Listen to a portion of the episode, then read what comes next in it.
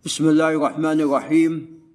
نحمده عز وجل ونثني عليه الخير كله ونصلي ونسلم على نبينا محمد وعلى آله وأصحابه والتابعين لهم بإحسان إلى يوم الدين. أما بعد فهذا كتاب المنتقى للإمام مجد الدين عبد السلام. المعروف بن تيمية الحواني. وتقدم لنا أنه قد ولد في عام تسعين وخمسمائة. وأما وفاته فكانت إما في سنة ثنتين وتسعين إما عفوا في سنة ثنتين وخمسين. كما قال جمهور من ترجم له. وإما في سنة ثلاث وخمسين كما قال حفيده أبو العباس ابن تيمية. وقد ألف مؤلفات كثيرة منها هذا الكتاب المسمى بالمنتقى من أحاديث الأحكام. وقد انتقاه من كتاب له كبير وهو الأحكام الكبرى. له كتابان في أحاديث الأحكام هذا الذي انتقاه من الأول وهو كتاب الأحكام الكبرى. كما أن له المحور في الفقه. وهذا الكتاب كتاب يعتبر متن عند الحنابلة. فهو كتاب كتاب مختصر. وإليه يرجعون لهذا الكتاب ولكتاب المقنع. وعندهم أن القول في مذهبهم هو ما جاء في هذين الكتابين. وإذا اختلف المقنع المقنع طبعا لموفق الدين بن قدامة. إذا اختلف ما في المقنع عن ما في المحور فيأخذون بما في المقنع. نعم. وعندهم أن يعني في مذهبهم أن طبقات أهل العلم عندهم في مذهبهم ثلاث طبقات من أصحاب الإمام أحمد إلى أبي يعلى فهذه طبقة ومن أبي يعلى إلى ابن قدامة وإلى مجد الدين بن تيمية هذه الطبقة الوسطى. والطبقة الأخيرة ما كان بعدهم. وعندهم وبالتالي عندهم الشيخان هما مجد الدين بن تيمية وموفق الدين بن قدامة. نعم. وكتاب المحور مطبوع وهو كتاب مفيد ولابن مفلح حاشية عليه. وهذه الحاشية مفيدة جدا. طبعا هو مطبوع بمجلدين مع الحاشية وهذه الحاشية مفيدة جدا وحتى أن فيها كلاما في الجرح والتعديل والصناعة الحديثية لابن مفلح. نعم. ولعل يتيسر قراءته فلعل ابن محمد يأتي بالحاشية يأتي بالكتاب مع الحاشية. فالحاشية مفيدة جدا. نعم. طبعا كان من اهتمام المصنف بالعلم رحمه الله تعالى أنه كان إذا دخل الحمام يقول لأحد أحفاده اقرأ علي من كتاب وارفع صوتك. اقرأ علي من كتاب وارفع صوتك. يعني حتى وهو في الحمام. نعم يعني حتى وهو في الحمام من اهتمامه بالعلم يعني لا يريد أن يذهب شيء من وقته. فيقول لأحد أحفاده اقرأ في الكتاب وارفع صوتك حتى يسمع. نعم فلا شك أن من وفق إلى الاهتمام بالعلم ومذاكرة العلم فهذا وفق إلى خير كثير. وتقدم لنا ما جاء في البخاري في حديث معاوية رضي الله عنه من يرد الله به خيرا يفقهه في الدين. وأما كون الإنسان معرض عن الخير وعن العلم وعن الهدى فلا شك هذه من علامات يعني سوء الخاتمة. نعوذ بالله من ذلك. وتعلمون أن من أنواع الكفر كفر الإعراض. والذين كفروا عما أنذروا معرضون. فنعوذ بالله من ذلك. والآن تلاحظون يعني الآن بارك الله فيكم. يعني مثلا أحيانا درس العصر يعني الإنسان ليس عنده وقت حتى يجلس. يعني هو قد يكون عشرة دقائق أو نحو ذلك. فيعني يفوت خير كثير. تحف الملائكة تغشاه الرحمة تنزل عليه السكينة يذكره الله في من عنده. هذه الأمور الأربعة. لو أن الإنسان دفع أمواله جميعا في أمر واحد منها فقط لكان رابحا. نعم لكان رابحا. تغشاهم الرحمة تنزل عليهم الرحمة والسكينة. والله لو دفعت أموالك كلها هذه رحمة الله. نعم نسأل الله أن يرحمنا وإياكم برحمته. يا كريم يا رب العرش العظيم.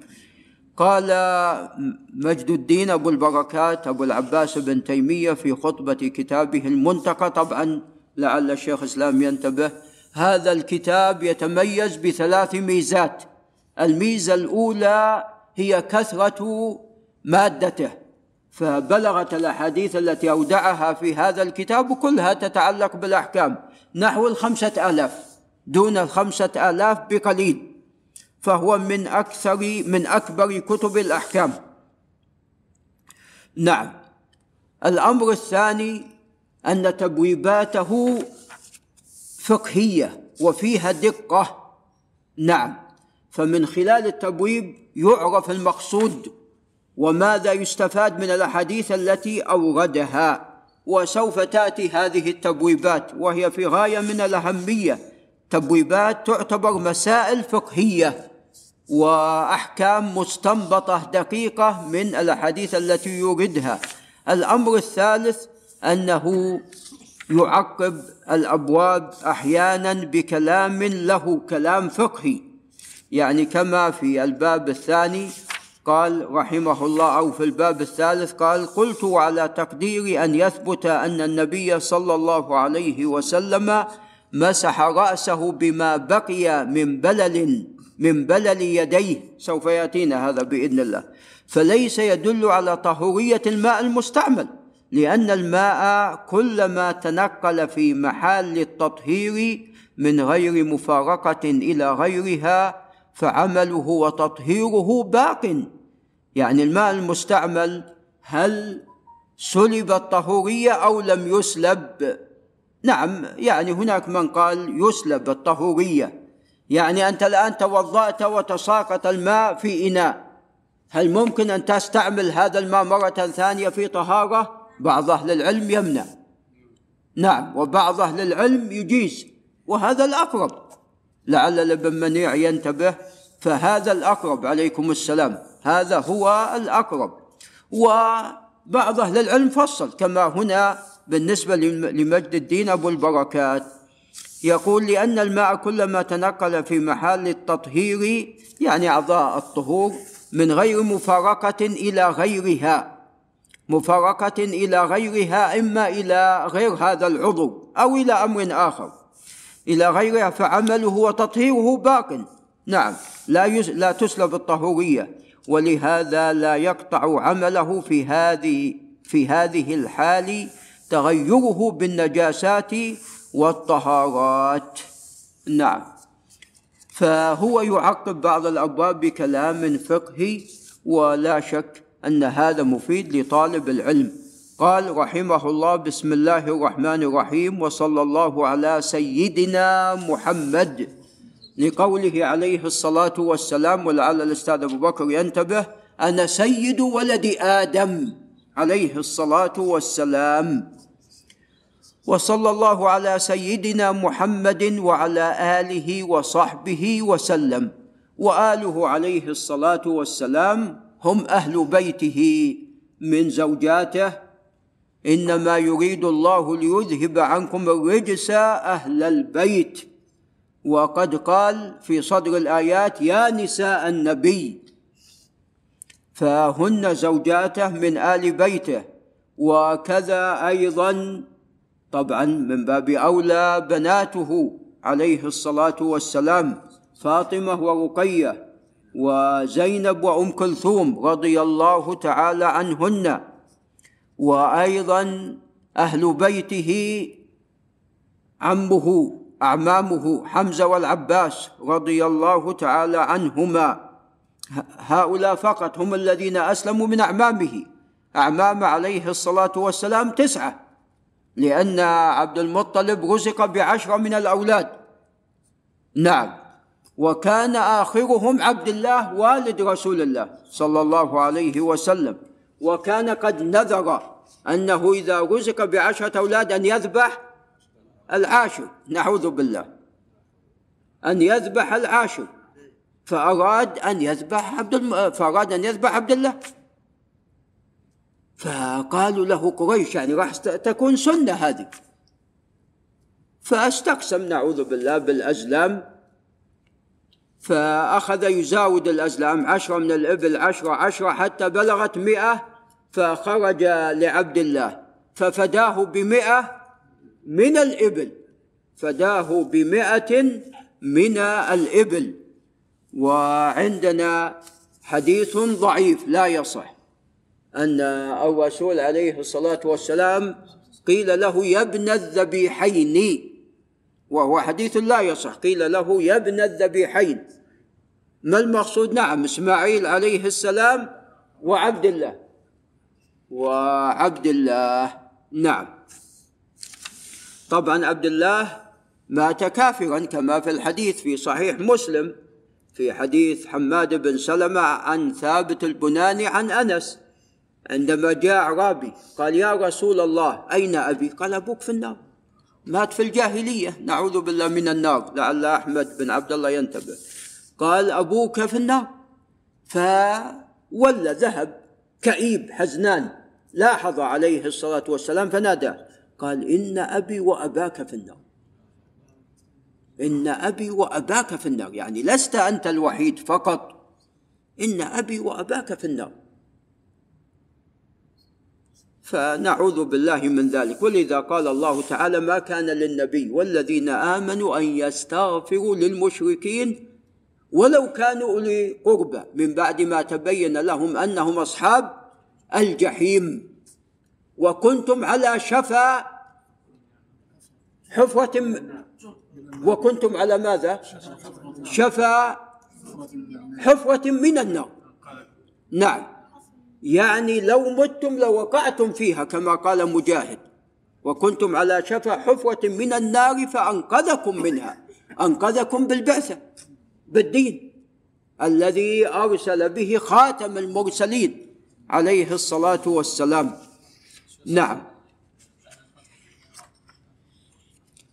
والله بارك الله فيك الذين كانوا في في جزيرة العرب ليسوا أهل فترة لأن كان إسماعيل مبعوث فيهم كان مبعوثا فيهم. وأيضا غيره قد بعث في يعني في بعض مناطق الجزيرة كهود عليه السلام الأحقاف في جنوب الجزيرة.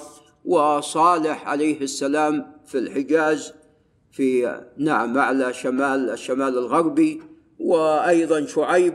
نعم. ف... أكي نعم هم كانوا يزعمون يقول نحن على دين إبراهيم حتى غيره له لهم عمرو بن لحي فخلط دين إبراهيم بالأصنام والأوثان أتى بالأصنام والأوثان من بلاد الشام. ووضعها في المسجد الحرام فدعاهم ودعاهم إلى عبادتها. نعوذ بالله من ذلك. ولذا هم بقي عندهم شيء من بقايا دين إبراهيم. كانوا يطوفون حول البيت وهذا من بقايا دين إبراهيم يحجون. ويقول ويقولون لبيك اللهم لبيك. لبيك لا شريك لك إلا شريكا تملكه وما ملك. هذه هي الأصنام نعوذ بالله من ذلك. ولذا هم يقولون كما قال الله تعالى عنهم ما نعبدهم إلا ليقربونا إلى الله زلفى. يعني حين يقولون مقصدنا بالعبادة الله عز وجل لكن هذه واسطة. لكن هل واسطة أوقعتهم في الكفر والشرك الأكبر ونار جهنم إذا ماتوا على ذلك؟ نعوذ بالله من ذلك. وخطب أحد التابعين بحضرة عمر بن عبد العزيز وقال إن إن الله عز وجل يعني قد بعث رسول عليه الصلاة والسلام وكانوا العرب كذا وكذا وكان من مات منهم في النار ولم يرد عليه عمر بن عبد العزيز ولا أحد من الجالسين وعمر كان من العلماء. ومجلس مجلس ماذا؟ مجلس العلماء. نسأل الله من فضله. نعم مجلس مجلس العلماء. نعم. فأهل بيته عليه الصلاة والسلام أعمامه وأبناء عمه كعلي بن أبي طالب رضي الله عنه وذريته من الحسن والحسين ومحمد بن علي أيضا له ذرية محمد بن علي نعم.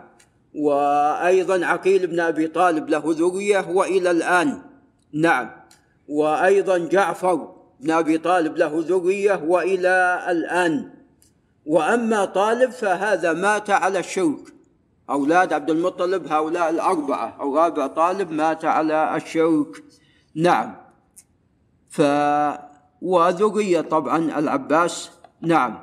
فهؤلاء هم أهل بيته عليه الصلاة والسلام وصحبه كل من آمن به عليه الصلاة والسلام واجتمع به ولو شيئا يسيرا فهو معدود من الصحابة.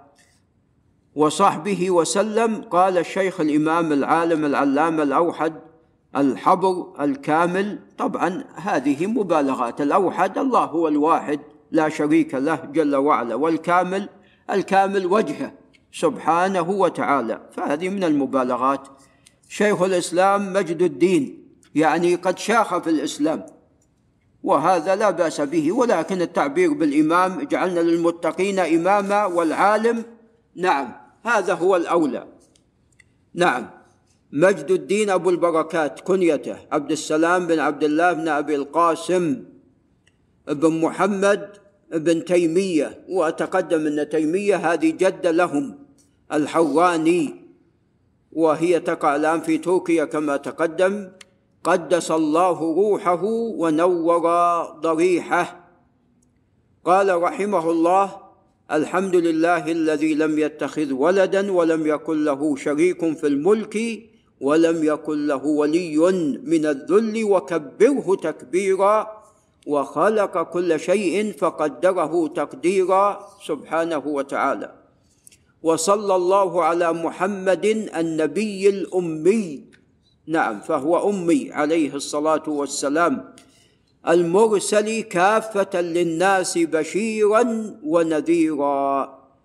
طبعا في فرق بين الأم وبين عدم العلم. هو عليه الصلاة والسلام بأبي وأمي عليه الصلاة والسلام أبلغ في الإعجاز أنه كان اميا وأتى بشريعة كاملة من الله سبحانه وتعالى. نعم. ف نعم هناك من لا يقرأ ولا يكتب وهو من العلماء. نعم. فلا شك أن نبينا عليه الصلاة والسلام هو سيد ولد آدم عليه الصلاة والسلام النبي الأمي المرسل كافة للناس بشيرا ونذيرا. بشيرا لمن اتبعه ونذيرا لمن خالفه وعلى آله وصحبه وسلم تسليما كثيرا. هذا كتاب يشتمل على جملة من الأحاديث النبوية التي ترجع أصول الأحكام إليها ويعتمد علماء أهل الإسلام عليها فهو قد انتقاها فانتقى أصول ولذا قال انتقيتها من صحيحي البخاري ومسلم ومسند الإمام أحمد بن محمد بن حنبل. طبعا قدم صحيح البخاري ومسلم على مسند الإمام أحمد لأنهما أصح وإن كان الإمام أحمد يعتبر شيخ لهما. والإمام أحمد تلميذ الإمام الشافعي. قال وجامع أبي عيسى الترمذي وكتاب السنن لأبي عبد الرحمن النسائي وكتاب السنن لأبي داود السجستاني وكتاب السنن لابن ماجه القزويني الكتب السبعة هي صح؟ كتب السنة. واستغنيت بالعزو إلى هذه المسانيد عن الإطالة بذكر الأسانيد. يقول بدل لا أذكر الحديث بإسناده يكفيني أن أعزوه إلى البخاري أو مسلم أو كتب السنن. والعلامة لما رواه البخاري ومسلم اخرجاه نعم. يكتفي بكلمة أخرجاه يعني أخرجه البخاري ومسلم عن قوله رواه البخاري ومسلم لأن الكتاب كبير فهو يريد أن يختصر. قال ولبقيتهم رواه الخمسة. يعني أحمد وأصحاب السنن الأربعة يكونون خمسة. ولهم أي كلهم سبعتهم رواه الجماعة. بدل لا يقول رواه البخاري ومسلم وأحمد وأبو داود والترمذي والنسائي وابن ماجه, رواه الجماعة. ولأحمد مع البخاري ومسلم متفق عليه. إذا عند مصطلح متفق عليه هذه الكتب الثلاثة. لعل الشيخ مصطفى ينتبه. قال وفيما سوى ذلك سمي من رواه منهم. يعني إذا كان رواه أبو داود فقط قال رواه أبو داود. ولم أخرج فيما عزوته عن كتبهم. أي السبعة. إلا في مواضع يسيرة فيقول رواه الدار قطني. مثلا أو البزار مثلا وهكذا. قال وذكرت ضمن ذلك شيئا يسيرا من آثار الصحابة ورتبت الأحاديث في هذا الكتاب على ترتيب فقهاء أهل زماننا لتسهل الكتاب مرتب بدأ بالطهارة. نعم لأن هذه يتعلق في أحاديث الأحكام. لماذا لم يذكر العقيدة؟ لأنه هو يتحدث عن الأحكام أحكام الحلال والحرام. والعقيدة لوحدها. نعم ثم الصلاة والصلاة بدأ أولا فيما يتعلق بأوقات الصلاة والأذان وما يتعلق بالمساجد ثم دخل إلى صفة الصلاة. قال لتسهل على مبتغيها وترجمت لها ابوابا ببعض ما دلت عليه من الفوائد. هذا التنبيه الذي تقدم. وترجمت لها ابوابا ببعض ما دلت عليه من الفوائد ونسأل الله أن يوفقنا للصواب ويعصمنا من كل خطأ وزلل. إنه جواد كريم ولعل نقف عند هنا. هذا وبالله تعالى التوفيق.